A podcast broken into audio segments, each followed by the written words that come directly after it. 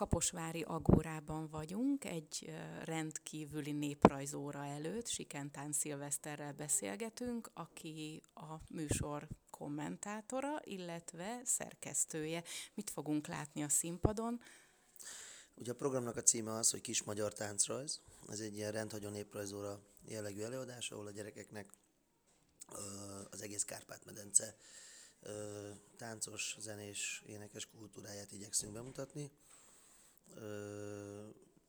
Nyilván ez helyek közel sikerülhet, hiszen azért ahhoz nagyon bőséges a magyar népi kultúra, hogy ezt egy tanóra idején belül, vagy akár 60 percen belül be tudjuk mutatni, de néhány interakcióval megspékelve ez egy ilyen nagyon érdekes és izgalmas lehet mind gyermeknek, mind felnőttnek, annak is, aki esetlegesen foglalkozik a tánccal, néptánccal, annak is, aki nek nincs hozzá olyan sok köze, az hát, ha emiatt kap kedvet.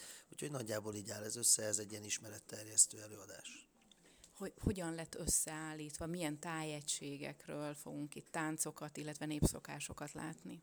A lényeg az volt, hogy mind a tánctípusok, mind pedig a tehetségek szempontjából egy ilyen átfogó képet mutassunk. Így aztán elindulunk szabolcs már Bereg megyéből, ahol egyből meg tudjuk mutatni a két leghíresebb új stílusú táncunkat, a csárdást és a verbunkot. Utána előtérbe kerülnek a pásztor táncok, a pásztor nemzetség, hisz a fegyvertánc emlékeinket ők körizték meg a legjobban, ez mindenképpen fontos. Ehhez kapcsolódva jönnek a többi eszközök is, amik táncolásra alkalmasak, így, így a mezőföldi táncokat segítségül hívva eszközös táncok lesznek láthatók a színpadon. Utána megismerkedünk azzal, hogy a Kárpát-medence három különböző pontján a lányok a bőti időszakban mikor, hogyan, milyen formán táncolták a karikázót, a lánytáncukat. É, emellett van öltöztetés, hogy lássák a gyerekek, hogy milyen az, amikor beöltöztetnek egy lányt a paraszti kultúrán belül, sok szoknyával, köténnyel, szép blúzzal, gyönygallérral.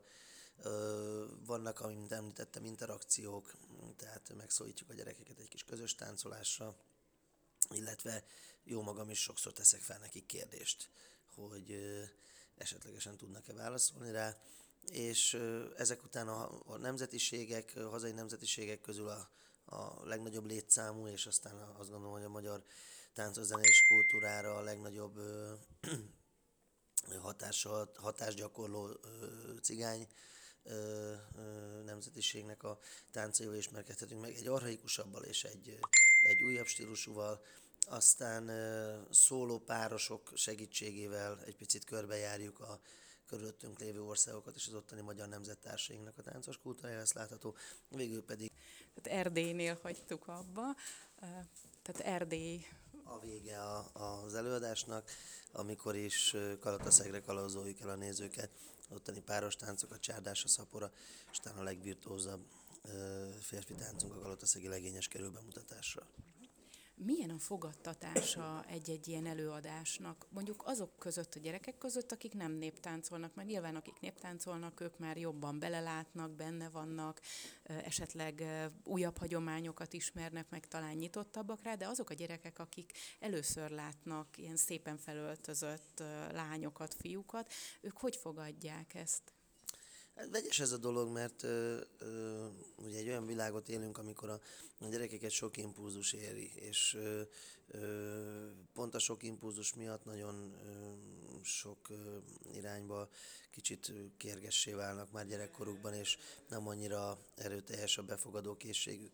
Ennek ellenére azt gondolom, hogy a tánc és a zene az mindenkit meg tud ö, győzni ö, így a maga nyelvén, és a legtöbb esetben azért azt tapasztalom, hogy érdeklődéssel fordulnak a, a tánc irányába. Mindenkinek van valamilyen találkozási pontja, szülők, nagyszülők, vagy csak a tájegység, ahol, nét, ahol, ahol éppen vagyunk, és megtalálja a magáét, és egy kicsit igyekszen, igyekeznek vele azonosulni.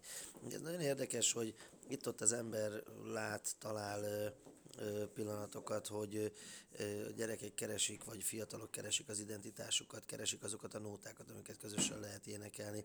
A néptánc pont ebben segít, és erre rá tud világítani.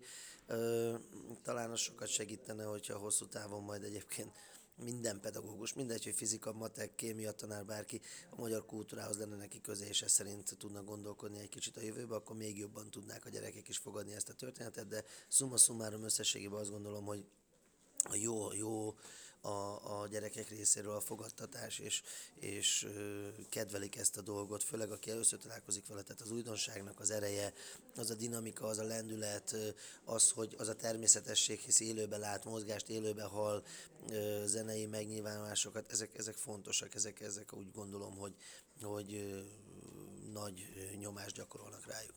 Amikor összeállítottátok az előadást, mi volt az eredeti konkrét cél? Hát a konkrét cél az az volt, hogy ö, ö, a konkrét cél az volt, hogy elköltsük a pályázati pénzt. Vicceltem. Nem. Hát a, a, a, a konkrét cél az volt, hogy egy olyan előadás jön létre, amely ö, némileg kis ö, személyi befektetése, tehát hogy akár kevés létszámmal is ö, könnyen utaztathatóan, a, a legkisebb ö, vidéki tornacsarnoktól vagy művelődési háztól kezdve, akár a legnagyobb színpadok, színpadik, színpadokig megállja a helyét, legyen ismeretterjesztő, de emellett kapjanak színházi élményt is a nézők, mindegy, hogy gyerekről vagy felnőttről van szó hisz volt már olyan alkalom, ahol például kifejezetten felnőtteknek rendelték meg ezt az előadást, hogy az egy nagyon érdekes közeg, vagy egy nagyon érdekes kommunikációt igényel egyébként mondjuk pont tőlem, mint narrátortól. Úgyhogy Isten igazából a koncepció ez volt, hogy egy, egy könnyen emészthető, mégis látványos, és teljes mértékben az autentikára támaszkodó, az autentikus néptánc és népzenére támaszkodó ö, előadás jöjjön létre.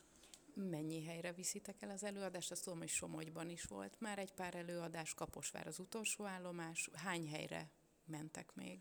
Most az elkövetkezendő időszakban, tehát itt összességében három hét alatt, ha jól számolom, talán 13 előadást csinálunk meg csak ebből a műsorból. Ugye itt Somogy megyében négy előadásra került sor, Szenna, ö, Kaposfő, Bárdudvarnok és Kaposvár.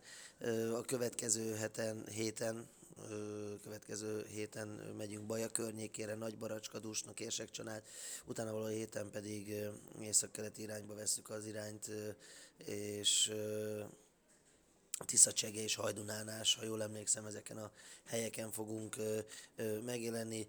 Ö, igyekszünk ö, minél több helyen, minél több ö, előadást megcsinálni. Közben megyünk Zalaegerszegre, a napokban jártunk Szászalombattán, szóval folyamatosan van igény erre, és érzik az emberek, hogy ez egy olyan műsor, amit, amit érdemes meghívni, amit érdemes bemutatni a gyerekeknek, és pontosan talán amiatt is, amit az előbb elmondtam, hogy egy könnyen emészthető és, és könnyen megvalósítható, tehát a körülmények, ha esetleg szűkösek a körülmények, körülmények a, a megvalósításhoz, akkor is könnyebben meg lehet ezt csinálni, mint akármilyen más nagy volumenű előadást.